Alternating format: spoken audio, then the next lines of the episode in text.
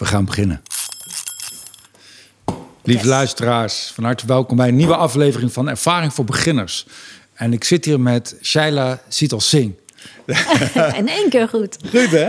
Zij is geboren in 1968 in Paramaribo, verhuisde op zevenjarige leeftijd naar Curaçao. Ging economie studeren in Rotterdam toen ze 17 was. Ehm, ging toen onder andere werken bij het Rotterdams Dagblad, bij Elsevier, maar kwam uiteindelijk terecht bij de Volkskrant, waar ze dit jaar tien jaar uh, column schrijft op pagina 2, drie keer in de week. Uh, ze wordt gezien door, door menig een als een van de beste columnisten van Nederland. En ik vind het een eer dat, dat je hier bent, uh, Shaila. Leuk dat je er bent. Ik vind het heel leuk om hier te mogen zijn. Ja. Ik zat vanmorgen jouw uh, column te lezen. Het is vandaag een dinsdag. nou ja, helemaal fantastisch dat je, je hebt de revolutie heb jij eigenlijk uitgeroepen. vanmorgen. nou ja, voor jongeren. Ja, voor jongeren. Nee, absoluut. Ja. ja. Um, ik wil niet heel erg ingaan op de column zelf. Maar ik ben wel benieuwd. Uh, ik, ik weet dat jouw deadline is om tien uur s'avonds. Ja, klopt. Ik ben wel een beetje benieuwd hoe zo'n dag dan gisteren, hoe dat dan verloopt richting die column. Ja, zo'n schrijfdag is altijd heel erg rommelig. Omdat je um, in, in de loop van de dag, dan probeer ik um, te bedenken waar het over zou moeten gaan. En dan gaat dat doe je het... niet eerder dan dat? Je, nee, niet eerder nee. dan dat. Ik zit heel erg op de dag. En dat heeft ook te maken met die plek in de krant. Op, op pagina 2 sta je tussen het nieuws. Dus mijn opvatting of mijn ja, de opvatting van hoe ik dat stukje moet invullen, is dat ik echt op het nieuws moet reageren. Dus je zit in de waan van de dag en tegelijkertijd probeer je daar een soort van boven te stijgen. Wat heel wat tegenstrijdig klinkt en het ook is. En waardoor, het ook, waardoor je soms best lang zoekende bent. Van oké, uh, ga ik nou springen op, uh, op de verontwaardiging van de dag? En, en maar kan ik daar iets mee? Dus ik ben daar de hele dag over aan het nadenken. Van, en, en, wat ben je ondertussen aan het doen? Of, of, zit je dan op een stoel na te denken? Ja, de gekste dingen. Soms um, heb ik overdag gewoon afspraken of zo. Ben ik, ben ik gewoon met hele andere dingen bezig. Soms ben ik aan het afwassen. Of de was aan het ophangen. Of ik ben vooral heel erg aan het rommelen. Altijd. Mm. Mijn kinderen geloven ook niet echt dat ik werk. Die, uh, die hebben natuurlijk heel veel thuis gezeten afgelopen twee jaar met allerlei scholenlockdowns. En die keken dan in verbijstering toe hoe ik zo'n hele dag ja, een beetje zit te klungelen op mijn telefoon en een beetje door het huis loop. Die hadden echt niet het idee dat ik nou werk of zo. Maar het is wel werken. Het is echt werken. Ik, um, ik, moet, ik heb ooit eens gelezen bij Annie M.G. Schmid. Die zei van, dan ging ze op de bank liggen. En dan ging ze gewoon heel hard nadenken of het nou tingel, tangel, tongel of ringel, rangel, rommel moest zijn. En dat was echt gewoon serieus werken. Mm.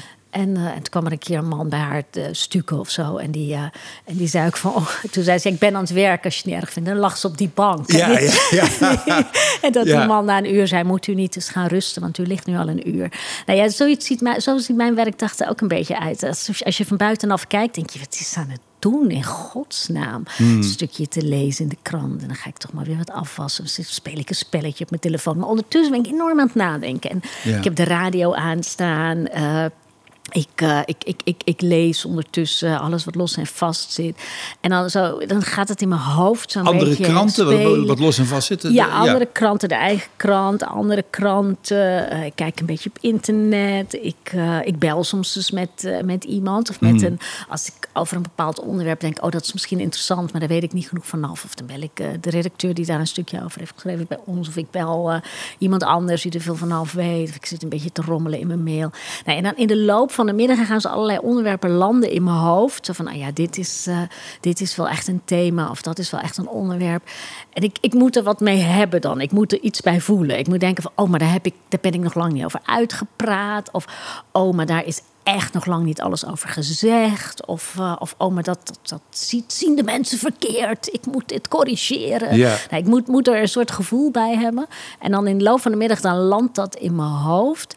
En dan ergens in de vooravond ga ik ook echt... dan begin ik met te proberen dat op papier te zetten. Dus Vooravond, is dat na, na het eten? ja, we eten nooit zo vroeg. Oh. Dus meestal ben ik, terwijl ik eet, ook, ook aan het werken. Dus dat, ook dat En is dan een kun je, heel ook, rommelig dan kun je bijvoorbeeld ook ik weet niet hoe de, hoe de verhoudingen bij jullie thuis liggen, maar dan kun je ook gewoon ook nog wel een maaltijd bereiden. Nou, mijn man kookt het. Ja. dat scheelt enorm. Ja. Dus ik kook niet zo vaak. Ehm, maar ik zit wel gewoon altijd in de woonkamer. Dus er is allerlei verkeer. Er lopen allemaal mensen langs en er is gedoe en er wordt gekookt en er staat een tv aan. Maar daar kan ik allemaal prima omheen werken. En dan ga ik in de loop van de avond, ga ik dan, dan begin ik wat dingen op papier te zetten. Of gewoon achter mijn laptop. Ik, ik, ik, ik, ik schrijf eh, al, al typend. En dan probeer ik wat uit. En dan al typende kom ik er dan zo ongeveer uit. En denk, oh ja, oh ja, oh ja. En dan eigenlijk pas terwijl ik aan het typen ben dan begint het op zijn plek te vallen. Dan denk ik, oh ja, nee, dit woord moet erin. Oh ja, nee, dat zinnetje moet. Oh ja, nee, en dat moet ik ook nog. En terwijl ik aan het typen ben, ben ik dan ook nog weer allerlei dingen aan het opzoeken. Van, ik ga dit wel beweren, maar klopt dat eigenlijk wel? Dus dan zit ik ook nog allerlei feitjes nog snel op te zoeken. En zo'n proces, uh, ook dat ziet er heel rommelig uit. Maar dan op een gegeven moment is dat een stukje. En mijn deadline is om tien uur s'avonds. Maar ik ga daar ook, soms knal ik daar echt vet overheen. En dan beginnen ze vanaf, vanuit de krant ook heel zenuwachtig appjes te sturen. Dus het is niet de echte gaat deadline? Het, gaat het nou? Nou, eigenlijk wel hoor. Het kan, om half elf of zo moet die pagina weg, weet je wel. Dus die, die eindredactie wordt, zit dan echt zwetend te wachten. Komt er verdomme nog wat van? En, nou, soms ben ik ook wel eerder hoor. Maar uh, dus, dus het is ook... Het is, het is, het is van buitenaf een, dat je denkt, wat zit ze te doen? En word je, word je scherper in je hoofd naarmate dat tijdstip nadert? Ja, ja, ja, want dan krijg je een soort bewustzijnsvernauwing. Dan denk je, oké, nu moet ik echt een keuze maken en nu, nu moet het ook af. Dus dan ga je steeds radicaler kiezen ook. Ik kan ook heel lang twijfelen van, ja, vind ik dit eigenlijk wel? Of ja, moet ik dat er nou bij doen of niet? Maar ja, naarmate het tijdstip nadert, ga je gewoon heel radicaal van, nee, dit wordt het. Je komt in een soort fuik en dan, uh, en dan weet ik het ook. dan wordt het ook, focus. Ja, dan wordt het ook heel helder in mijn hoofd. Van, oh, maar dit moet het zijn. Het komt ook nog wel eens van, heb ik het al ingeleverd? Dan ik werk dan in het redactiesysteem, zet ik dan, daar hang ik mijn tekst in, dan kan de eindredactie ermee aan de slag. En soms zit het er al in, denk ik, oh nee, ik heb een verkeerde laatste zin. Ik moet, ik moet het veel scherper. En dan probeer ik het stukje nog terug te pakken en dan probeer ik het nog te veranderen, als terwijl de eindredactie er al in zit. Dat is, overkomt, ook nog, uh, overkomt me ook nog wel eens. En is het een, is het een aangename vorm van stress? Ja. Jezus, ja. Ja, ik vind het heel erg lekker. Het lekkerste is wanneer het erin zit. Dus dan heb ik het ingeleverd en ik dan denk... Ja, volgens mij heb ik precies gezegd wat ik wil zeggen. En dan uh, schenk ik mezelf een glas wijn in en dan is het goed. Het is, het is heel lekker. Het is, het is het gevoel dat je klaar bent, dat je het weer gered hebt, dat er gewoon weer een stukje in de hmm. krant staat. Dat is, dan valt alles van je af en dan denk je, ah, oh, nou, heerlijk weer. En hoe lang heb je daarover gedaan om, om die discipline en die manier van werken, om dat helemaal onder de knie te krijgen? Kon je dat altijd al? Nee, en, en eigenlijk uh, blijft dat, uh, ja, blijf je daaraan werken of blijft dat een soort ontwikkeling? En, en gaat dat ook met ups en downs? Kijk, ik heb altijd in de journalistiek gewerkt, dus ik heb altijd met deadlines gewerkt. Mm. Ik heb vanaf mijn uh, 25ste werkte ik voor allerlei kranten, voor tijdschriften. Dus ik heb heel veel geschreven in mijn leven. En er zit altijd een deadline op, dus je weet altijd van, nou ja, als het nu niet af is, gaat het, dan is er morgen een wit plekje in de krant, dus het moet gewoon af. Um, dus die discipline heb ik altijd wel gehad. Dat je weet dat het gaan af moet.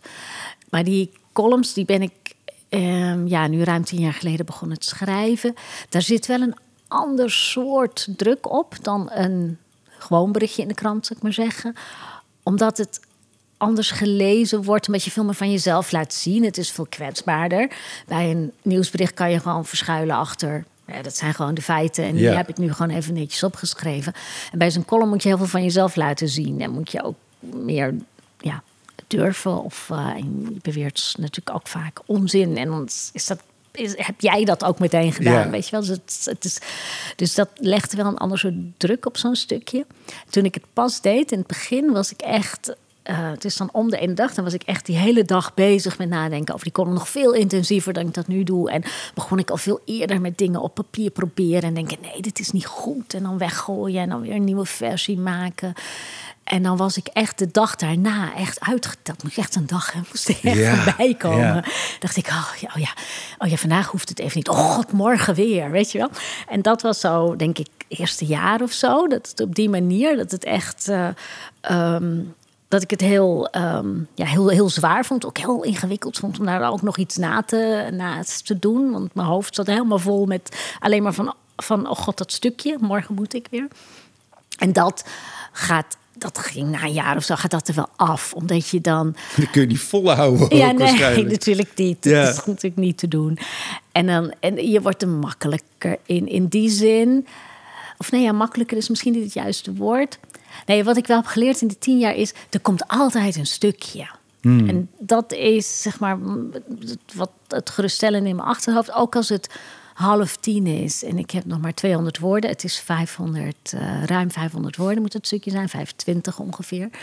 En soms, het komt wel eens voor dat het half tien is en ik heb nog maar 200 woorden. Dan moet ik gewoon nog 320 woorden in een half uur tijd eruit zien te persen. En ik weet eigenlijk niet waar het heen gaat, want dat soort avonden heb ik ook. En dat is dan natuurlijk een soort paniek op dat moment. En tegelijkertijd weet ik inmiddels, er komt altijd wel een stukje. Ja. Dus je krijgt een soort, soort rust of een soort ehm, overtuiging. Ja, weet je, dan wordt het misschien niet een prijswinnend stukje, maar er komt wel een stukje.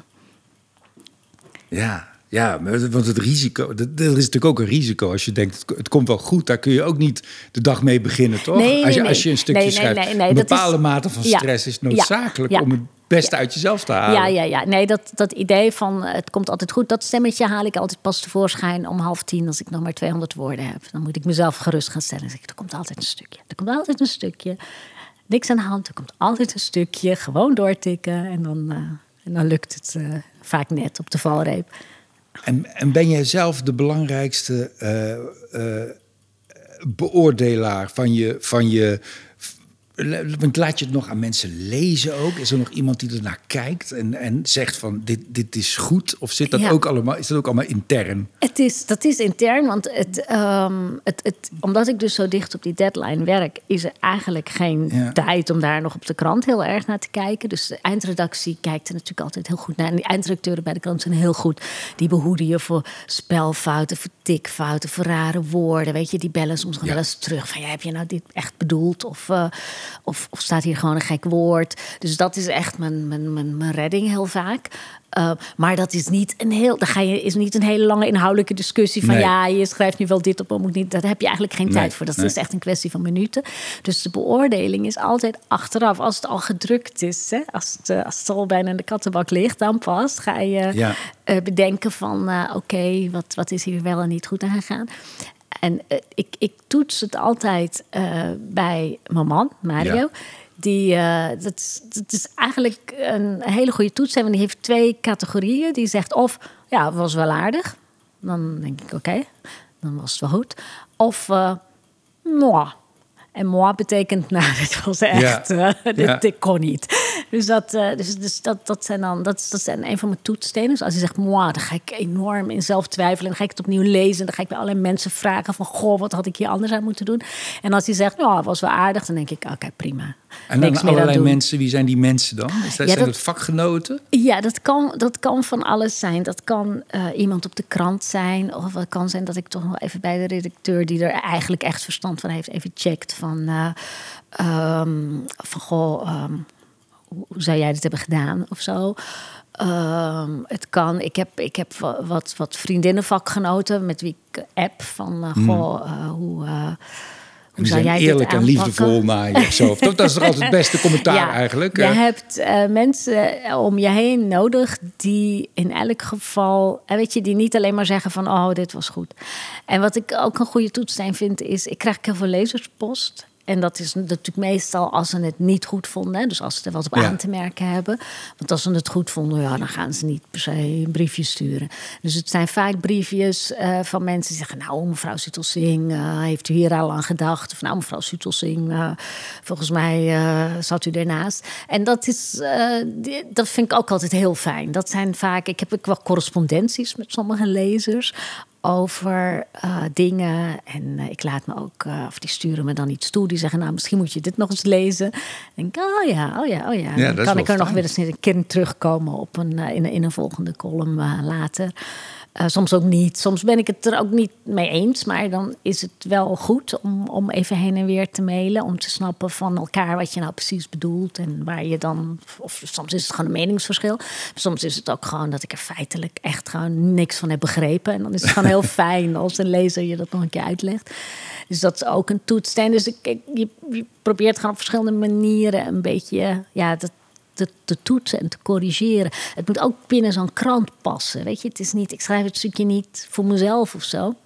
Het moet in die volkskrant, het hoort in die krant, het, het moet passen bij de sfeer en, en, en stijl van, van die krant. En binnen nou is de... dat zo, maar moet jij je daarover bekommeren? Dat is, hebben jou toch gewoon gekozen om Ja, die column te schrijven? Want het- zeker, bij, de, bij de Volkskrant ja. zijn er toch wel vaker columnisten die niet helemaal des Volkskrant zijn. Nee, dat En klopt. die juist een ander geluid laten Ja, horen. nee, klopt. En die worden, het gaat niet per se om dat je dan moet vinden wat de krant vindt, maar wel van dat, je, dat ik me er wel bewust van ben. En dat komt natuurlijk ook omdat ik ook heel lang voor die krant heb gewerkt in andere hoedanigheden. Als verslaggever, als chef. Ik heb van alles voor die krant gedaan. Dus ik ben ook meer verbonden met die krant dan heel veel andere columnisten, denk ik. Maar ik ook wel vind van ja, ook wel als columnist heb je gewoon wel een soort verantwoordelijkheid naar de lezers toe. Hè. Je doet het voor de lezers van de Volkskrant. En de lezers van de Volkskrant is een bepaalde groep. En dat zijn Uh, en die, die moet je op een bepaalde manier bedienen. En, en hè, dat betekent niet dat je moet conformeren aan wat de rest van de krant vindt, maar dat je je ervan bewust moet zijn van nou, dit is een omgeving waarbinnen deze mensen dit lezen. Hmm. Uh, dus dit kan ik ze daar nog binnen aanreiken. En nou ja, dat je wel een soort verantwoordelijkheid voelt, of, dat ik, of niet een soort, gewoon een verantwoordelijkheid voel, dat dat binnen die krant, nou ja, dat, dat ik voor die krant werk en voor de lezers van die krant. Dat ik dat niet, niet een soort podiumpje is waar ik uh, voor mij, maar een service aan de lezer Ja. van de Volkskrant. Ja. Ja, wat ik me afvroeg, en dat is wel in het verlenging van wat je nu zegt. Want ik, ik zie ook wel overeenkomsten tussen een, een conferentie, hè, een 10 minuten stand-up en, en een column. Dat, dat, dat heeft best wel wat overeenkomsten. En op het moment dat je op het podium staat, dan maak je eigenlijk van jezelf een, een, eigenlijk een theatraal interessante variant van jezelf. Als ik echt ga vertellen wat ik op die dag heb meegemaakt, dat boeit niemand. Dat is, dat is 90% is oersaai. Ja. Dus je probeert er iets uit te destilleren wat, wat, wat theatraal interessant is en wat leuk is om te communiceren. En ik vroeg me af of jij dat, want met jouw dingen zijn ook best eh, eh, persoonlijk, zeker als je het allemaal achter elkaar leest in, het dagboek van een krankzinnig jaar, dan, dan, dan komt er inderdaad ook wel eens een soort gezinsleven voorbij en zo. Heb jij ook van jezelf, maak jij van jezelf ook een soort, soort eh, pe- personage? Of is het helemaal één op één Nee, het is de, de niet. Shaira? Nee, het is niet, niet alleen maar één op één. Ehm, ik, ik, als, ik, als, ik over mijn, als ik mijn privé erbij betrek, wat ik ehm, soms, soms wel doe en, en, en, en soms niet. ehm, gooi ik daar wel een, een, een overdrijving in. Ik, ik maak heel veel gebruik in mijn columns sowieso van hyperbolen, van eh, eh, ja, een, een, uitvergroting van, van de werkelijkheid om een punt te maken.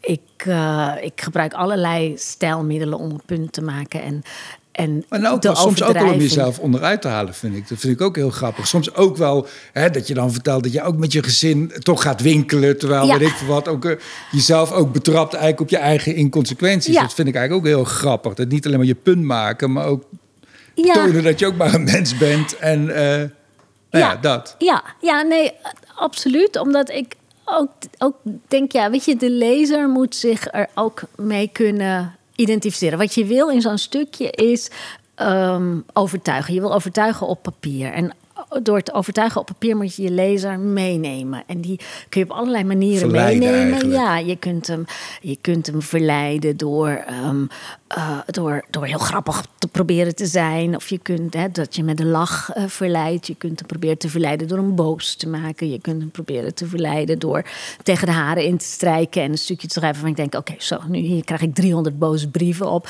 En je, je, je kunt het op allerlei eh, manieren proberen en jezelf kwetsbaar maken is er ook een manier eh, van. Om te laten zien van ja, weet je, eh, niemand, eh, nobody's perfect. En ik, ben, ik ben dit ook zat en u waarschijnlijk ook. En dat is ook een manier om je lezer ook weer mee te nemen in je, je stukje.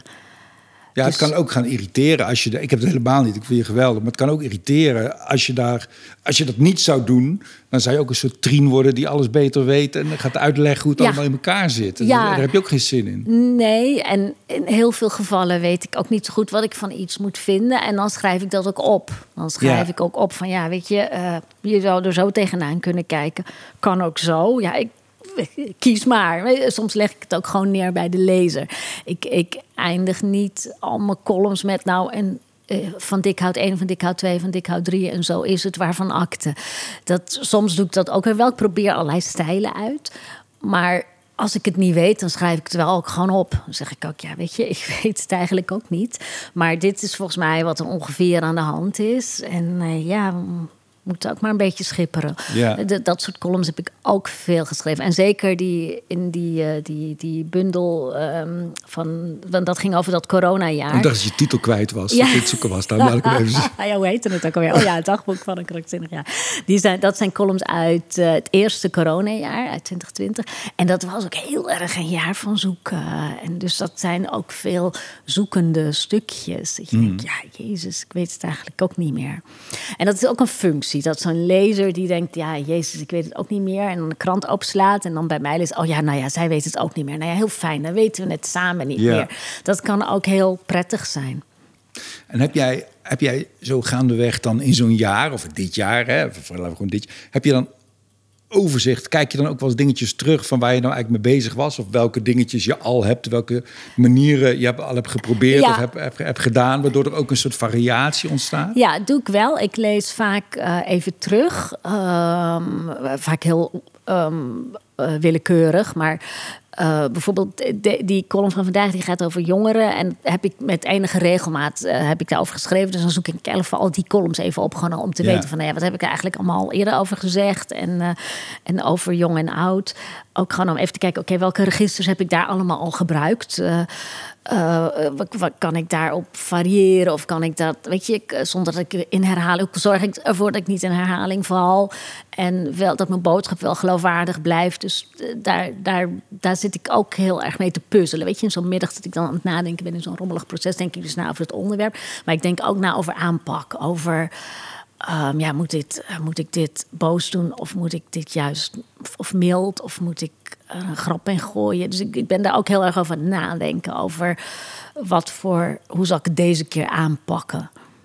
Want het is zo moeilijk. Ik merk bij, eh, bij, films is dat altijd erg duidelijk. Maar ik vind bij, eh, bij cabaret of stand-up ook heel duidelijk... op het moment dat eh, je wat wil gaan uitleggen... uitleg is bijna altijd saai. En dat lijkt mij een ontzettend moeilijk spel van jou. Dat je en... Want je wil iets uitleggen ook. Of je wil iets helder maken. Je wil iets, iets op een rijtje zetten. Je wil een nieuw perspectief bieden. En tegelijkertijd mo- moet dat smakelijk opgediend worden, zodat mensen dat willen consumeren. Zo. Dat lijkt me echt super eh, moeilijk. Ja, is het ook. En het gaat vaak. Eh, Het een gaat dan vaak inderdaad ook wel ten koste van het ander. Dus je denkt van nou, ik wil het wel aantrekkelijk opdienen. Ehm, en dan doe je wat beweringen die je eigenlijk zou moeten onderbouwen. Maar dat je denkt, ja, daar heb ik helemaal geen ruimte voor. En als, dan moet ik dat gaan uitleggen. Ja, dat is veel te ingewikkeld. Ik, ik laat het gewoon zo. En dan komen er 300 brieven van mensen die zeggen... ja, mevrouw Sisselsin, wat bedoelt u daar eigenlijk mee? Dan moet ik, zal, moet ik het alsnog gaan uitleggen. En dan, eh, en dan denk ik bij een volgende column... nou, weet je, dan ga ik het deze keer uitleggen. Ja. Oké, dan heb ik mijn vorige column... ben ik, ben ik er gewoon rats, rats, rats... raillerend overheen gegaan. Oké, dan ga Ja. ik deze keer dan maar een beetje, een beetje proberen... iets meer in de techniek. Maar het is, het is, eh, dat is het, het, het, het, het, het moeilijkste. Kijk, weet je, de, de makkelijkste columns zijn... ehm, weet ik veel... ehm, Ehm, er, er is, eh, eh, eh, Ali B heeft zich vergrepen aan, aan een meisje. Nou, dat moet hij niet doen. Boe, boe, boe. En dan kun je, en dan kun je nou heel mooi verwoorden. Dat, is, dat zijn de fijnste en makkelijkste columns om te maken. Ja, omdat soms je ook dan... de kwalijkste. Eh, toch? Wat zeg je? Soms ook de kwalijkste. Ik, ik, ik las dat die, door Angela Jong werd die een monster genoemd. Terwijl Ja, het nou, nog niet helemaal duidelijk is wat er nou precies aan de hand is. Ja, nou ja, ja, nou ja, en dan krijg je dus, dan moet je inderdaad eh, iets aan toevoegen en dan ga je er een monster aan toevoegen. Dus dat, dat, is, dat is best, eh, dat is nog best een glibberig pad waar je Ja. op gaat. Ehm, maar ehm, nog even, even los van dit, dit voorbeeld. dat zijn wel de columns die je het snelst kan maken. Ja. Zo van, nou ja, weet je, er is iets, daar zijn we boos over. En het is evident waarom iedereen boos is. Dus dan hoef je niks uit te leggen. Mm. Ja, maar is het dan niet de taak voor een columnist om daar ook, ja, ook daar een ander perspectief te bieden? Zeker. En dan, maar dan moet je dus gaan uitleggen. Dan wordt het een uitlegcolumn. En dan, dus, dus, dat, dus zeg maar de makkelijke column zijn om te zeggen van... nou ja, eh, je, dat vindt iedereen stom. En dus dat hoef ik niet meer uit te leggen. Ik vind het ook stom. En dan ga ik het gewoon op, op mijn mooiste opschrijven... waarom eh, dat, dat ik het ook stom vind. En als je zegt, ja, maar ik vind het eigenlijk niet stom... Ja, dan moet je dus, dan rust er een enorme... ehm, ja, een, een grotere verantwoordelijkheid op je bijna... om dan uit te gaan leggen waarom het niet stom is. Dus Ja. dan moet je inderdaad gaan uitleggen. En dan moet je uitkijken dat je niet een dominee wordt. Eh, je hebt ook, zeg maar, de dominee-column heb je ook. Hè, dat je nog Hmm. Heel erg gaat preken. Ja. Ehm, dat, die schrijf ik ook wel eens. Ik, ik heb al die stijlen. En al die stijlen heb ik me wel eens bezondigd. En eh, ja, dan moet je ook een beetje voor uitkijken. Of, of dat, kan, of dat kan misschien een keer. Een hele prekerige column. Maar dan moet je de keer daarop mm, misschien wat meer relativerendere column. Ja. Dus ik probeer het wel een beetje af te wisselen. Nou, ik vind het wel, ik vind het bij jou, maar ik denk dat jij ook gewoon een be- beter mens bent dan, dan, dan ik. Ik lees dat ook wel in jouw columns. Nou, Ik- valt nee, tegen, vind ik jou best wel Ja. moreel zuiver Eh. nou, ja, nou, dat valt ook wel tegen. Ja. in de praktijk. Is als, als ik jou echt zou Ja, kennen. ja, ja. ja. Nee, het valt vies tegen, ja. Maar ja. Nee, maar dat lijkt me ook, nou ja, dat is, lijkt me ook een, een, een, een wankele balans of een, een ingewikkelde.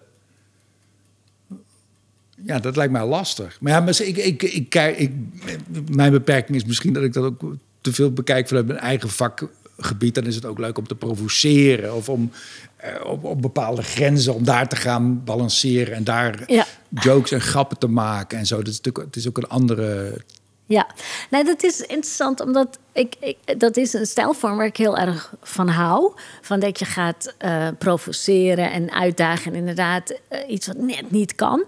En wat het grote verschil is tussen wat je op een podium kan doen en wat je op papier kan doen, is dat het um, op papier vaak veel moeilijker overkomt. Want op een, op een podium, mensen weten in welke context dit gebeurt. Die weten, Ja. ik ga kijken naar een, een, een cabaretier, dus ik, ik, ik, die weten wat ze krijgen. En die, en die weten dat het de bedoeling is dat je daarom lacht. Of dat je daar, nou ja, of in elk geval dat je misschien in het ootje wordt genomen. En op papier ziet het er vaak veel serieuzer uit. Ja. We hebben ook veel satirische stukken in de krant, bijvoorbeeld De Speld. Ja. Eh, en ehm, op een gegeven moment kreeg, kreeg, gebeurde het dat ehm, lezers daar woedend op gingen reageren. Op een satirisch stuk. Dat ze dat gewoon serieus namen, dat ze dat letterlijk namen. En dat is een groot probleem met ironie op papier. Uh, ik heb het gevoel dat dat uh, moeilijker is geworden in de loop der tijd. Dat dat vroeger makkelijker was om te ironiseren op papier en om een, een, ja, een grap te maken die evident een grap is. Ja. Um, en wat je uh, merkt in de loop der tijd is dat lezers daar steeds bozer op gingen reageren. Die gingen dat heel letterlijk nemen en die werden echt woedend. En die, die zagen er helemaal de relativering niet meer van in. En dat de krant op een gegeven moment ook bij bijvoorbeeld stukjes van de speld satire is gaan zetten. Dus dat staat er nu als kopje boven. Ik vind dus het als je op jammer. Ik zou het leuk vinden als het, Ja, als het wild door de krant ik- heen zou staan. En dat ik je vind het maar het een- uitzoeken als Ik vind het lezer. een afschuwelijke ontwikkeling. Ik werd Ja. er ook echt boos om op een Ja. gegeven moment. Dat ik dacht van, ik heb ook columns waar ik echt heel erg over de top ga. En wat gewoon evident, ja, weet je, niet ehm, ja, evident als satirisch bedoeld is. En goed, misschien is het dan slechte satire, tuurlijk. Er is ook heel veel slechte satire. Hmm. Maar dat je... Dat, je, dat ik denk, ja, maar als niemand, weet je, als, als, als er zo'n stukje van de speld ook serieus wordt genomen, waar zijn we nog mee bezig, jongens? Maar dat is dus het is dus ehm, zover dat ehm, online wordt er dan boven gezet satire. Heel groot. Mensen, dit is een Ja. satirisch stukje. Bijna een emoticon Niet aan de voorkant boos al, eh, van, ja, met een knipoogje. Soort, soort ironisch teken. Ja. Zo. Ja. En dat, ehm, dat, dat, dat is wel een teken destijds misschien. Of misschien was het altijd al dat mensen er boos om werden... maar laten ze dat nu makkelijker merken. Maar dat het ingewikkeld is om ironie en satire op papier te bedrijven binnen een omgeving die als serieus wordt gezien. Want het is een krant, het is een serieus ding. En dat, um, en dat het uh, nog ingewikkelder is inderdaad als je het afwisselt. Want ik schrijf wel eens heel serieuze columns. En dan schrijf ik de week daarop een satirische. En dan raken mijn lezers ook in de war of zo. En dat ik, ik denk, ja, is dat een reden om het niet te doen? Nee, ik blijf het gewoon doen. En, eh, maar ik zit daar wel mee. Van ja, jeetje, uh, moet ik het gaan uitleggen? Moet ik tussen haakjes erachter zetten? Grapje. Geintje. Of zo. Wat, hoe, Ja. weet je, hoe, wat, wat, wat, wat kun je nog maken op papier? En je, want je, ja, je gezicht, ze zien niet je gezichtsuitdrukking erbij. Laten we teruggaan naar het verleden. Ik vind het leuk om te kijken waar je nu, want nu heel, ja, waar je nu zit. Maar ik wil ook graag weten van hoe die, hoe die weg bewandeld is. Eh, wa- wat ik meekreeg door, door eh, over jou te lezen, is dat je al heel jong wist dat je wilde schrijven. Hè? Ja, ik wilde schrijver worden toen ik klein was. Ik vond het gewoon leuk. Ik vond het leuk om te lezen. Ik las gewoon heel veel. Ik was een kind wat dan de hele bibliotheek had uitgelezen. Ik groeide op op Curaçao. Daar had je een hele kleine bibliotheek. Dus had ik hele, alle jeugdboeken al gelezen, weet je. Dus- En die wilde ik, wilde ik leren schrijven. Dus dat had ik altijd wel bedacht. En ik werkte voor de schoolkrant. En die schreef ik dan voor de helft vol. Weet je, ik vond schrijven gewoon heel erg leuk. Dus ja, Ik, ja, ik denk dat je het alsnog moet gaan doen. Ik denk dat je. eh, nou ja, ik moest, zo, ik moest lachen van dat ik, ik las dat jij een kindje was, zoals je zelf schreef, die best wel een grote bek had. En je wilde eigenlijk naar de school voor journalistiek. Ja. Maar jouw vader die vond dat maar niks. Die vond dat Nee. maar anarchistisch gedoe. En Ja. dat gaan we niet doen. ja is ook geen vak, hè? Toen Nee. heb je braaf geluisterd naar je vader. Ja, en toen ben je economie gaan studeren. Zeker, ja. Maar, maar zo denk ik, ja, maar misschien, ik denk wel dat er een, sch- een schrijver in jouw huis, als ik jouw boek ook lees, dan denk ik wel dat het er nog van gaat komen. Maar ik weet niet of je, of je het lef hebt om dat te gaan doen. Of, omdat je, of dat je denkt van ja, dat kan ik wel. Of dat je het nu. Ik, ik zou het heel graag willen. En, en eh, tegelijkertijd heb ik ook heel lang gedacht van... ja, jeetje, weet je, er zijn al zoveel boeken. Er wordt al zoveel geschreven. Er zijn ook heel veel columns. Dat is ook wel weer zo, ja. En ik, ik zou het heel graag willen. En eh, ik, ik, ik, ik denk er ook wel ook over na. En ik, ik heb ook allerlei vage plannen en halve plannen. Maar dat is ook... Ik, ik moet daar ook een keer een knoop over doorhakken. Nou, laten we dat nu doen. Ga dat gewoon doen. Je gaat dat gewoon doen. Nou, ik ga, is, is goed. Is goed, meneer. Ja. Maar goed, daar begint het natuurlijk Ja. bij. Dat je iets heel graag wil. Ja. Dat, dat, is, dat, is, dat is één. En, en fijn als dat inderdaad niet binnen te houden is... zodat je schoolkrantjes vol gaat schrijven. En, eh, ehm, maar wanneer... Ik, ik las ook dat, dat, je, dat eh, een goede vriend van jou... vader was een dichter...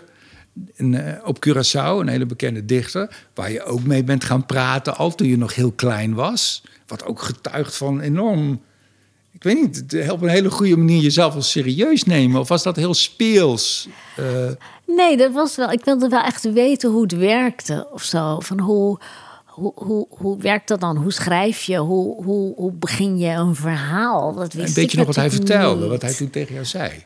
Ehm, ja, die had echt, hij had echt allerlei technieken en zo. Van nou, je kan eh, midden in de actie beginnen of je kan met een aanloopje beginnen. Die had er wel allerlei ehm, eh, verhalen bij voor, voor hoe je. Of, of, of nou ja, die ging, die ging echt heel, helemaal, helemaal in de techniek van hoe, op wat voor manier je een verhaal kan vertellen. Je kan een verhaal chronologisch vertellen, je kan halverwege beginnen, je kan aan het eind beginnen en weer terugkijken. En dat het heel verschillende perspectieven oplevert. Nou, dat wist ik allemaal niet, dat had ik echt nog Nee. nooit gehoord. En dat. Ik zeg altijd midden in de actie beginnen. Ja, nou, het kan Kijk ook... naar de James Bond films. Ja. Gewoon meteen eigenlijk nog in, de, in het toppunt van het avontuur... wa- wat daarvoor eh, ja, zich je- afspeelde. Ja, en je kan ook terugkijken. Dat je terugkijkt op, op een leven. Nee, je kan op alle manieren kun, kun je zo'n verhaal Ja. instarten. Je kunt op alle manieren instappen in een verhaal. Nee, dat, dat, dat klinkt misschien heel vanzelfsprekend, maar dat wist ik allemaal niet. Nee, maar Dat- toen was je ook eh, tien ja, jaar dat oud weet of je zo. niet. Ja. je, ja, dat weet je niet als je zo klein bent. En dat, eh, en dat weet je eigenlijk ook niet op het moment dat je voor een krant gaat werken. En hoe pak je je eerste stukje aan? Ehm, Maar toen, toen kwam jij... Voor het eerst kwam jij bij het Rotterdams Dagblad, toch? Te- ja, te- ik heb, ik, heb dus, ik heb dus netjes inderdaad die Economie gestudeerd, je hebt naar je vader geluisterd. Zeker. En, en ook nog toen ik was afgestudeerd, heb ik ook nog voor de vorm op allerlei hele eh, serieuze economenbanen gesolliciteerd. maar toen kwam er ook zo'n advertentie langs dat ze leerlingjournalisten gingen opleiden ehm, en dat je kon aanmelden. Ja. En dan kon je geplaatst worden. Dat was zo'n eh, via, ja, dat heette CAO-baan. Nou ja, en, en ja, dan kon je ergens geplaatst worden bij een regionale krant. En, ehm, en toen dacht ik, ja, ik moet dat gewoon doen. En een vriend van mij die belde ook op. Die had die advertentie ook gezien. Die zei, nee, dit, dit, moet je, dit ga je gewoon doen. En toen heb ik me daar aangemeld en toen mocht ik beginnen. En dan begin je echt als leerling, gewoon helemaal onderaan. En dan word je gestuurd naar brandjes en zo. En naar...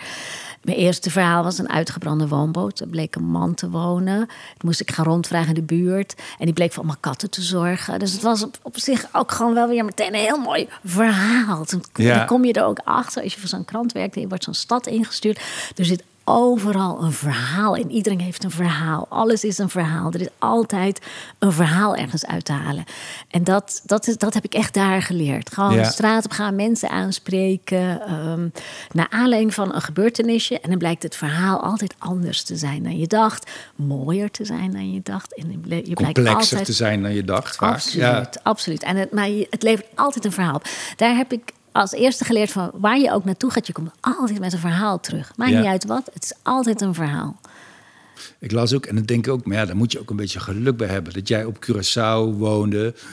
En dat dat zo'n kleine gemeenschap is. Daar wonen iets van 160.000 mensen ja, of zo. heel klein. En dat je eigenlijk met iedereen te maken hebt. En dat dan niet. En dat, dat je dus met allerlei soorten mensen uit allerlei lagen van de bevolking omgaat. En Ja, dat- je komt iedereen tegen. En dat, je, hebt, ehm, je hebt natuurlijk ook eh, bubbels en sociale Ja, lagen. ja. Dat zitten allemaal. Maar omdat het zo klein is, kan je nooit alleen maar in je eigen bubbel blijven. Dan praat je echt maar met eh, tien mensen of zo, ik noem maar wat. Dus je, je komt vanzelf iedereen tegen.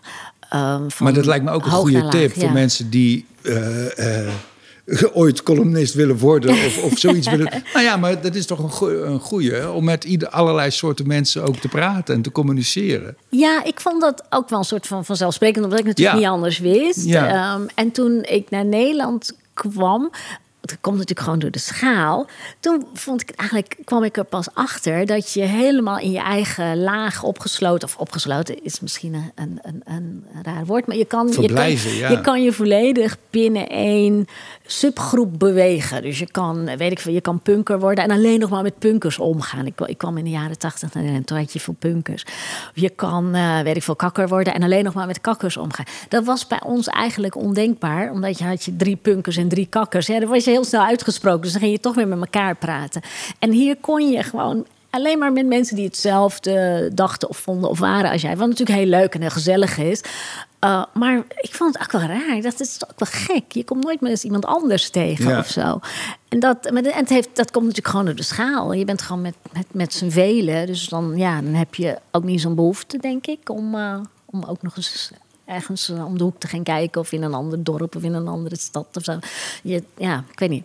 Maar ik kan me ook voor. Je bent natuurlijk in een klein dorp. Of, dorp, mag ik, mag ik Heel dorp klein zeggen? dorp, ja. mag, het kleiner, dorp, ja, mag het een dorp noemen. toch? 1500 mensen Ja. wonen daar. Ja, dan, en dan heb je dat denk ik ook. Dan ken je ken- toch ook gewoon iedereen. Ja, mensen vragen Ja. wel eens aan mij: vind je het niet vervelend om bekend te zijn? Dat iedereen jou kent. Maar ik ben dat gewend. ik ben opgegroeid in een dorp waar iedereen me kende. En ik kende ook iedereen. Ze wisten wie je vader was, wie je Ja, moeder was. Alleen nu is Ja. het andersom niet altijd zo. Maar ja, Ja, ja ah, ah. ja dat is een ontzettende open deur. Maar het kan misschien ook niet tegelijkertijd niet vaak genoeg gezegd worden... dat nieuwsgierigheid is natuurlijk het aller, de allerbelangrijkste eh, eigenschap die je moet hebben, toch? Nou ja, het is handig als je in de journalistiek gaat werken. Want je moet dus allerlei mensen allerlei vragen eh, eh, kunnen en durven stellen. En ook echt geïnteresseerd zijn in het antwoord. Dat, dat zijn Dat allemaal is ook dingen. ja, ja, ja. dat zijn allemaal dingen die ik bij het Rotterdam Dagblad echt heb geleerd. We hebben daar echt gewoon die stad in gestuurd en gaan we stukjes maken. En daar leer je dat soort dingen. Van dat je ook, eh, nou dan, als je het niet snapt, gewoon nog een vraag moet stellen en nog een vraag. En, eh, en ook echt moet luisteren wat mensen zeggen, want het moet wel goed in de krant komen. Dus je leert, je leert echt hele basisdingen. Gewoon luisteren naar een antwoord en zorgen dat je het goed weergeeft. En, nou ja, dat soort dingen. Dus het was echt gouden tijd bij het Rotterdam Dagblad. Echt zoveel geleerd in die twee jaar dat ik daar heb gezeten. Ja, en is dat ook, want dat is ook, ja, ook zo evident, maar ook wel weer mooi om even uit te lichten dat je inderdaad, bedoel, we zitten natuurlijk ook allemaal vol met allerlei aannames over mensen, over situaties. En op het moment dat je die toetst of, of dat je met mensen communiceert en je bent eerlijk en open, dan kom je er ook achter dat die aannames natuurlijk heel vaak ook helemaal niet kloppen. En dat het heel anders is dan je, dan je denkt. Ja, ik, ik, ik weet nog een verhaal waar ik heel erg van onder de indruk was. Bij het Rotterdam Dagblad was ik op afgestuurd. Dat leek een heel klein dingetje. Dat was een, een man had gebeld naar de krant en die zei: Ja, mijn uh, nichtje is uh, overleden en die is. Um, uh, die, die is islamitisch, maar die heeft een christelijke begrafenis gehad. Uh, en daar zijn we heel boos over. Ik dacht, dat is raar. En toen ging ik die mensen allemaal bellen. En ik, ik, ik, ben nog langs geweest. En toen hebben ze me meegenomen op een hele tocht. Ik moest naar de moskee en naar die en naar die en naar die. En het bleek een heel complex verhaal te zijn. Van een, een kindje van verslaafde ouders. En die was uit huis geplaatst bij een heel christelijk gezin in Hardingsveld, Giesendam. Wat echt Bijbelbelt is. En, en die is daar overleden. En die pleegouders hebben haar toen begraven. Dat was echt een gruwelijk verhaal van alle kanten. En heel ingewikkeld en heel verdrietig. En ben daar heel lang mee bezig is met die mensen. Nog, nog wekenlang, ook na publicatie, met ze zitten bellen. En, en dan, dan kom je achter voordeuren en je spreekt met allerlei uh, mensen. En dat, je komt in werelden die je niet kende. Dat is het. Je komt um, binnen in een totaal. Mensen laten je ook binnen in hun wereld. Omdat ze weten van, nou ja, of ze vertrouwen je. Van, nou ja, dat, dat hun verhaal in goede handen is bij jou. En dat, um, en dat vertrouwen mag je ook niet beschamen. Dus je moet er ook voor zorgen dat je hun verhaal goed vertelt. Um, je moet alle partijen ook horen. En je moet ook zorgen dat je het verhaal van iedereen goed vertelt. Dus je moet heel, je moet goed luisteren. Je moet empathisch zijn. Je moet het snappen. En, je moet er vervolgens voor zorgen dat dat allemaal in één verhaal in een krant komt. En dat een, een lezer dat ook nog eens begrijpt. Dus het, boort zoveel um, uh, vaardigheden bij je aan. Of het vraagt zoveel van je dat je. Ik, ik heb er echt wakker van gelegen van dat verhaal. Van god, ik moet het wel allemaal goed opschrijven. Mm. Ik moet wel allemaal, Jezus, hoe krijg ik dit allemaal goed, goed bij elkaar? En dat, dat is. Um, dat leer je alleen door te doen. Dat, leer je alleen, dat kun je niet op een school leren of zo. Dat leer je alleen door met allemaal mensen te gaan praten en al die werelden binnen te stappen. En te begrijpen ook dat mensen vanuit hun wereld en hun perspectief heel anders tegen iets aan kunnen kijken dan jij dat zelf zou doen. Mm. Of, en dan toch proberen dat te snappen. Dat, uh, dat zijn de mooiste momenten van als journalist de straat op gaan. Ja, snap ik. Ja, en het is ook heel belangrijk. belangrijk. daarom vind ik het nu ook heel moeilijk dat, dat we. Dat, ik zie dat ook weer als een overeenkomst ik geloof ook wel dat, dat, dat een, een, de kwaliteit van een cultuur mede bepaald wordt door de kwaliteit van de verhalen die verteld worden. En door de, ook door de genuanceerdheid van de verhalen en de verschillende perspectieven. En dat kan met een column en dat kan ook met een toneelvoorstelling. Of dat, dat, dat helpt allemaal om ons, en literatuur, om ons uh, op een andere manier naar de dingen te laten kijken. Ja, wat, wat, wat, mij um, echt is bijgebleven het afgelopen jaar of het afgelopen anderhalf jaar. En daar was ik echt even een tijdje best wel geschokt over. Was, we hebben een, die toeslagen verder gaat. Een heel ander onderwerp. Dat uh, heel veel mensen door de overheid heel erg zijn, nou ja, niet ja. goed zijn behandeld. En nou, daar begonnen we over te schrijven in de krant op allerlei plekken. En ik ging daar ook columns over schrijven. En toen kreeg ik brieven van lezers die zeiden: Ja, maar het kan toch niet dat het zo is? Ik geloof het niet. Ja. En niet van: Ik geloof het niet van: Ik ben enorm geschokt en oh mijn god, dit is ongelooflijk. Nee, maar echt gewoon heel feitelijk. Nee, maar dit, dit klopt gewoon niet wat u hier opschrijft. Want uh, ik heb daar nooit iets van gemerkt en met mij gaat het hartstikke goed. Um, dus, dus die mensen zullen wel zelf, het zal wel hun schuld zijn. En dan ging ik terugschrijven van ja, nee, dat, het is die mensen hun schuld. Het hele idee is die mensen zijn ons, waren onschuldig. Die zijn onschuldig door de overheid aangepakt.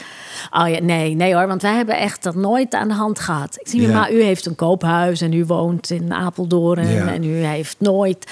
Ja, nee, maar wij maken ook geen gebruik van al dat soort voorzieningen. Ik zie, ja, nee, maar het gaat niet om, om dat, het is niet die mensen hun schuld dat ze gebruik hebben gemaakt van een voorziening van de overheid en vervolgens in allerlei problemen zijn geraakt. Ja, maar dan hadden ze dat niet moeten doen. Het was een soort muur waar je tegen sprak. En dan dacht ik, ja, maar dit zijn gewoon volkshandlezers. Wat is hier aan de hand? Ja. Dit, dit is heel raar.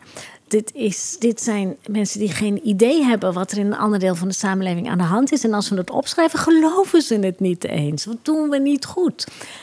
Dus daar ging ik er nog meer columns over schrijven. Dus dat, het, het, het werd een heel ingewikkeld gesprek. En um, dat, dat is. En ik begrijp dat tot op de dag van, van vandaag niet. Maar ik denk dat was een van de momenten waarop ik dacht. Ehm, wat, wat ik eerder zei over als je, toen ik hier naar Nederland kwam, dat ik zag, ja, je kunt gewoon de hele tijd binnen je eigen bubbel blijven. Dat als je dus gewoon je hele leven binnen één laag hebt bewogen, je ook gewoon niet meer kan voorstellen dat er als er in een andere laag iets gebeurt, dat dat überhaupt gebeurt. Dat dat Mm. überhaupt aan de hand is. Ja.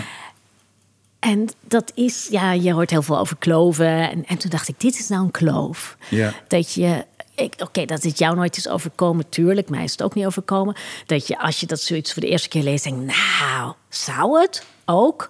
Maar dat je dan na de derde, vierde, vijfde keer nog steeds zegt, nou, die mensen zullen wel iets fout hebben gedaan hoor. Nee, dit, eh, dit, dit, Ja. is, dit is gewoon niet waar. U overdrijft. Ik krijg ook steeds brieven, u overdrijft. Dan dacht ik, ja, dan hebben we wel echt een, eh, een probleem te pakken. Ja, het is ook raar, want ik herken, deels herken ik wel mijn eigen ongevoeligheid voor allerlei ellende die plaatsvindt. Je kan je, kan je niet over. Nee, je kan je niet maar alles om dat te aantrekken. rationaliseren van het zal wel niet. Bedoel, Maar om het dan te gaan schaam je ontkennen. gewoon een beetje voor je eigen Ja. ongevoeligheid. Ja, ik vind dat gaan ontkennen, dat vond ik wel echt één stap verder gaan dan ik mezelf nog kon voorstellen. Ik kon me heel goed voorstellen dat je denkt, hè, is dat aan de hand? Mm. Oh, echt? Serieus? Weet je het zeker? Maar dat je dan zegt, ja, weet je, ik denk, ik denk dat je jokt of zo. Ik denk dat je enorm overdrijft.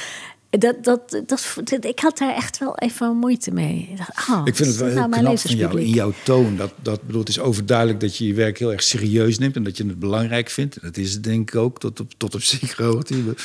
Maar, dat je ook. eh, dat je het ook zo.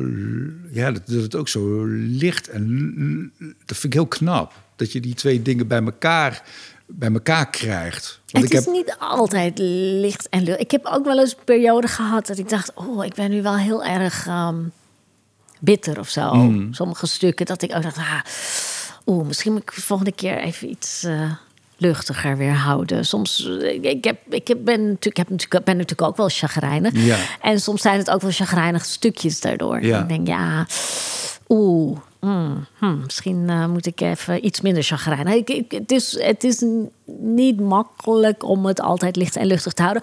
Ook omdat ik soms denk, ja, maar hier, hier leent het onderwerp zich niet voor. Er zijn ook onderwerpen waarvan ik denk, ja, maar hier kan ik echt geen grap over. Nee. Of moet ik gewoon niet doen. En dan, maar dan wordt het wel meteen heel zwaar op de hand. Nou ja, maar dan heb je altijd wel weer manieren om het heel grappig te beschrijven hoe een Rutte of wie dan ook daar lichtzinnig mee omgaat en dat weer op een lekkere manier omschrijven. Dat, het doet ook geen grap-grap te zijn. Maar Nee. er- er- nee, dat kan, Laat ik dat dan maar- laat dat dan maar aan de professionals ja, wilde over. ik zeggen, daar ben ik ook helemaal niet zo goed in. Jawel, Ja, nee. nee, maar jij, geeft ook, jij geeft ook echt eh, lessen hè? In, in columns eh, schrijven. Ja, ik, ik, ik doe eh, workshops ja, op, op, En, op verzoek, ja. Nou ja, het belangrijkste is natuurlijk, dat zei je net ook al, de, aldoende leert men, je moet het doen en Ja. dan kom je overal achter. Ja. Maar toch vind ik het ook wel leuk om, eh, om nu wat, te- hoe, hoe je, hoe je, hoe je zo'n les aanpakt. Van, Ja. van dat er toch iets, eh, Nou ja, ik heb wel een paar wetten. En eh, de, de de belangrijkste... wetten van Siet als Zing. De belangrijkste is dat er iets op het spel moet staan voor jou. Ja, Dus je moet pas gaan schrijven als er voor jou iets op het spel staat. Als je echt denkt, en nu dit stuk wil ik schrijven, dit moet ik schrijven omdat ik iets te melden heb, omdat ik hier iets aan toe te voegen heb, omdat ik vind dat het verkeerd wordt gezien, omdat ik vind dat deze boodschap gehoord worden.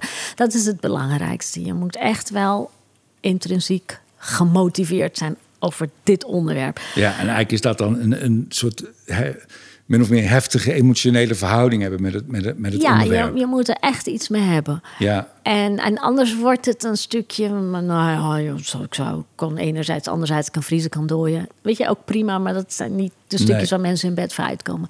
Dus dat, dat, is, dat is één. En de eerste twee wet van Zing. Ja. Ja, twee is, je moet ehm, iets willen doen met de harde schijf van de lezer. Dus dat je echt een nieuw perspectief wil bieden.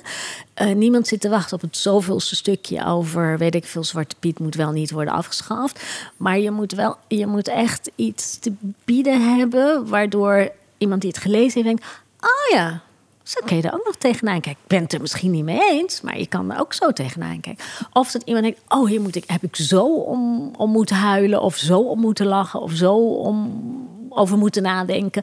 Nou ja, dan ben je bezig met de harde schijf van de lezer. Dus Want je hoe echt hoe- zoekt naar wa- wat, hoe kan ik daar iets teweeg brengen. Want hoe weet je hoe, hoe de lezer er dan in eerste instantie over denkt? Um, ik ga, dat, dat, daar sla ik natuurlijk een slag naar. Maar ik, Ja. um, en, en die slag sla ik ernaar op wat ik zo heb gehoord in het nieuws. Dus hè, wat is het nieuwsbeeld? Zeg maar, dus wat is algemeen? Wat hoor je zo? Wat vindt die partij? Wat vindt die partij? Wat, vind, wat vinden die mensen? Wat vindt die belangengroep? Wat zeggen die? En dan denk ik, oké, maar dit, deze invalshoek of dit gezichtspunt is nog niet gehoord. Dus dat is Ja. een manier om, om, om, om daarachter te komen. Of als je eh, soms, soms baseer ik me ook gewoon op, ehm, weet ik veel, ehm verjaardaggesprek of borreltafelgesprek. denk ik, oh, is dit echt hoe het over wordt, over wordt gesproken? Nee, dat moet echt anders. Ja. Dus dat je, dat, dat, dat je eh, probeert een soort uitgangspunt te hebben van, nou, volgens mij is dit het heersende beeld. Nee, dat, eh, volgens mij heb ik daar nog wel iets over te melden. Ja. Dus dat, dat, dat is. En dan die harde schijf is dat je dan ook echt probeert om je lezer te raken. Dus echt, dus of met nou ja, al die stijlmiddelen waar we het eerder over hebben gehad, of met overdrijving, of met eh, eh, op het randje gaan zitten, of met heel veel argumenten, of met het heel goed nog eens een keer uitleggen. Nou ja, dat je op een of andere manier probeert om daar iets teweeg te brengen. Nou ja, en kort, ik vind de column moet echt moet kort zijn. Omdat je. Ehm, eh, de- deze die ik schrijf is 500 woorden. Nou, dat vind ik echt wel een soort maximale lengte. Je hebt ook wel columns die langer zijn. Die zijn dan 700 of 800. Weet je, dan wordt het al gauw een soort... Ga je echt richting een essay of zo? Dan, moet je, dan ga je zijpaden bewandelen. Dan ga je dingen uitleggen. Ja. Dan ga je weer nuanceren. Terwijl je wil eigenlijk die lezer in een soort trechter meenemen. Van dit is Ja. de gedachtenstroom en hier komen we op Er uit. wordt een kogel afgeschoten en die wordt op het laatst raakt die iets. Eigenlijk wel, ja. Ja. En niet ehm, dat je dan, oh ja, we hebben ook nog dit zijpad en oh ja, ook nog dat zijpad. En dat als je meer woorden tot je beschikking hebt, ga je gewoon zijpaden bewandelen. Dus de beperking, de kracht zit hem ook in die, in die beperking. En dat je, dat je gewoon zo kort mogelijk iets probeert eh, te zeggen. ehm, met, nou ja, met, met argumenten. Dus dat, ik vind het heel belangrijke dat die, dat die beperking erin zit. Ik denk, ja, een, een, een, eh, wat een column ook echt een column maakt, is dat het persoonlijke erin zit. Dus niet, en dat hoeft niet per se eh, te zijn dat het, dat, dat het over mij gaat. Het hoeft niet een stukje te zijn waar 16 keer ik in staat. Uh, maar het persoonlijke kan hem zitten in dat je, dat je je als schrijver kwetsbaar opstelt. Dat je iets van jezelf laat zien. Dat kunnen je twijfels zijn, dat kunnen je opvattingen zijn. Het kunnen je heel persoonlijke ervaringen zijn. Die kun je ook heel goed verweven in een column. Um, het kunnen.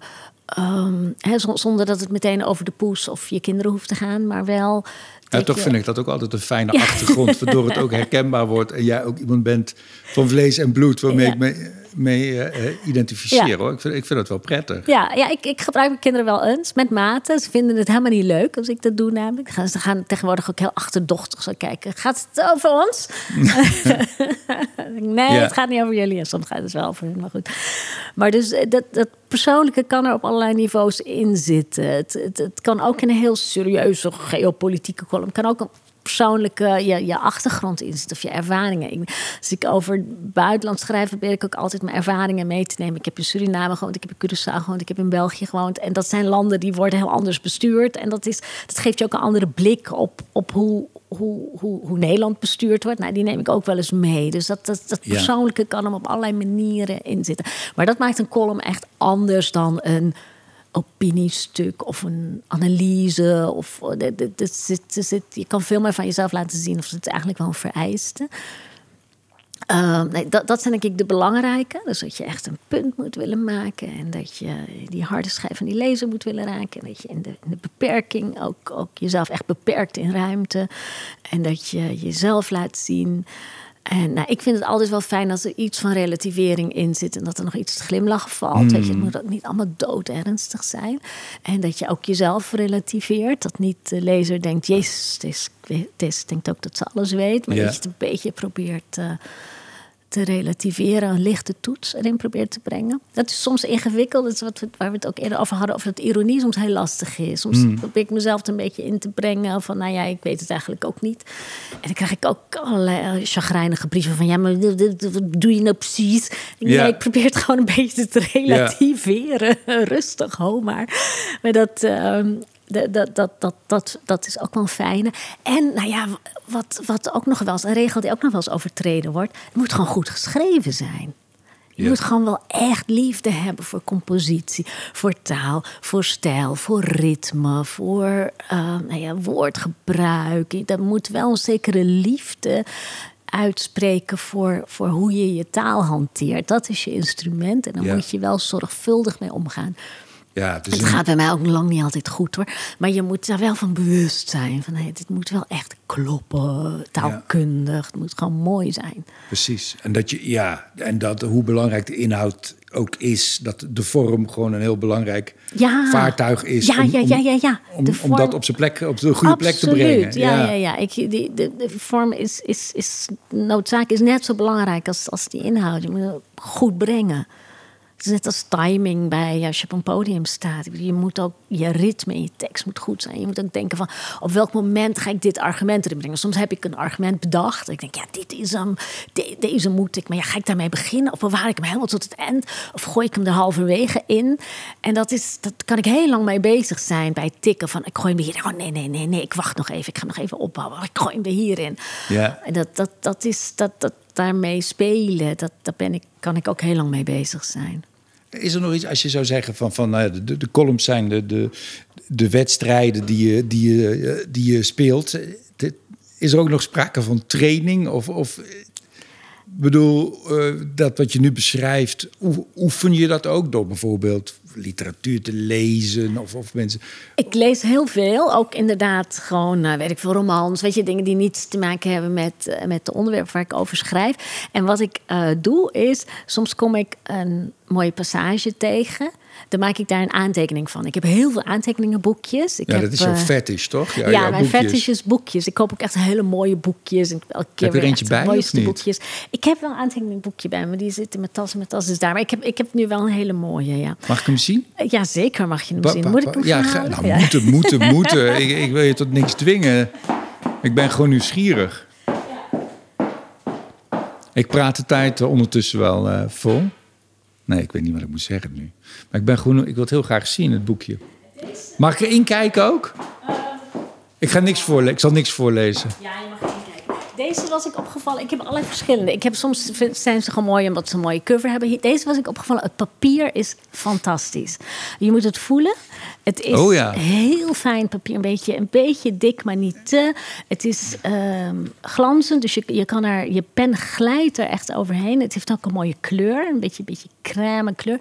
En het is nou heel mooi gebonden. Nee, het is een heel dun pennetje. Dat oh, heb ik ook. Ik heb één bepaald pennetje. Dat is uitroepteken, de... uitroepteken. ja, dat moet ik dan niet vergeten. Dan ja. Vervolgens belandt het niet in de column, want dan ben ik het vergeten.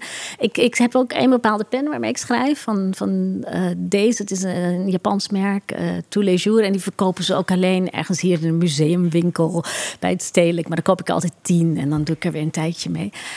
En, uh, die, deze, dit is ook made in Japan trouwens. Ja, dit is dat. Dit, in Japan maken ze het mooiste, de mooiste boekjes, het beste papier, het mooiste, mooiste gebonden. Deze is heel goed gebonden. Je kan er ook echt aan rukken. Hij gaat niet uit elkaar. En ja, ja, zie je? Ja, je rukt er niet aan. Ja, hij gaat. Uh, en ik heb ook, eh, soms heb ik ook boekjes met hele mooie, uh, weet ik veel, kunst op de voorkant of zo. Ik heb allerlei type boekjes. Maar deze heb ik nu vanwege het papier. Maar ik heb echt een boekenkast vol aantekenboekjes. Ja, elke keer weer een andere. Ja, die bewaar ik ook, ja. En ik schrijf dus op, want dat, dat vroeg je hoe, um, ja, waar ik allemaal ideeën of inspiratie uit haal. Ik, als ik bijvoorbeeld een roman lees en ik kom een mooie passage tegen, dan maak ik daar in zo'n boek ook een aantekening van. Ik, ah, dit moet hmm. ik gewoon onthouden. Misschien doe ik er nooit meer wat mee. Misschien haal ik het een keer aan in een column. Soms kom ik een woord tegen. Ik heb ook wel eens, ik, ik was laatst, ehm, ik heb zo'n hele podcast uit zitten luisteren. Ehm, de Bourgondiërs. Het is, uh, nou ja, geschiedenis. Ga je geen reclame uh, maken voor andere podcasts? Oh, geen reclame voor andere Sorry, ik heb een naar piep zitten luisteren.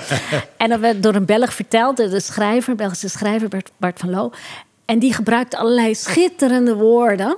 En die heb ik allemaal onthouden. Ik, oh, die moet ik onthouden, die moet ik onthouden. En dan ging ik ze ook opschrijven. Die ga ik een keer gebruiken. En vervolgens gebruik ik die woorden nooit. Maar ik, heb nog, ik heb ze allemaal als een soort ankertjes. Die schrijf ik dan allemaal op in dit soort boekjes. En als je die boekjes openstaat, vind je ook allerlei passages uit romans die ik nooit heb gebruikt. Maar eh, waarvan ik wel denk, oh ja, zo kan je, zo kan je het ook opschrijven. Of, oh ja, dit kan je ook nog doen. Of, nou ja, dat je Ik haal er gewoon ideeën uit. Woorden, dingen. Ja, en je creëert Ja. blijkbaar toch een soort tuintje waar je af en toe een Ja. kruidje uit kan trekken En en, het zit plukken voor je. ergens in mijn hoofd. En, en, en dan komt er een moment, soms ik een column aan het schrijven... en denk ik, volgens mij had ik ooit een keer ergens... en dan ga ik door al die boekjes bladeren... want ik heb natuurlijk helemaal geen systeem. Dus dan ga ik het een beetje chronologisch kijken... van, goh, wanneer was het ongeveer? En dan vind ik het wel of niet op tijd terug, die passage waar ik naar zocht. En dan blijkt het eh, teleurstellend te zijn en tegen te vallen. Maar, eh, nou, weet je, dan, en dan zo, zo haal ik wel weer eens iets terug voor een column. Er stond een woord vandaag in je column wat ik niet kende. We moeten opzoeken. Welke... Theoretten. Oh ja, dat heb ik eigenlijk zelf bedacht. Dat is een theorie die niet echt een geteste theorie is, maar gewoon een beetje Ja, een maar dan soort kwam het wel theorietje. tegen. Kon het wel, ja, ja, Ja. Wat, wat, nog een magertjes is. Ja, En, het eh, moet, nog- moet, nog maar, moet nog bedacht worden of het wel echt waar is. Dus een beetje eh, seksistisch. Voelt toch alsof een theorie dan mannelijk is. En een theorette is vrouwelijk. En dat is dan minder ja, dat is toch wat minder. Oh nee! Oh, gelukkig ik hoef niet te antwoorden op deze vraag. Jawel, we kunnen gewoon doorpraten. Oh ja. Oh ja. Ja. Nou, Dankjewel. ja, ik ben helemaal Ik- verslag omdat het ding Ja, afging. ik ook. Ik ook. Ik, ik, ik, eh, maar je hebt heel veel, heel veel mooie dingen verteld. Dus ik ben heel blij met dit, eh, met dit gesprek. Het was gewoon een uur. Ja, Ik dacht, we zijn een kwartiertje bezig. nee. Ik dacht, we komen een beetje op gang. Maar eh, nee, gewoon al een uur. Ja. Heel erg bedankt. ja, jij ook bedankt.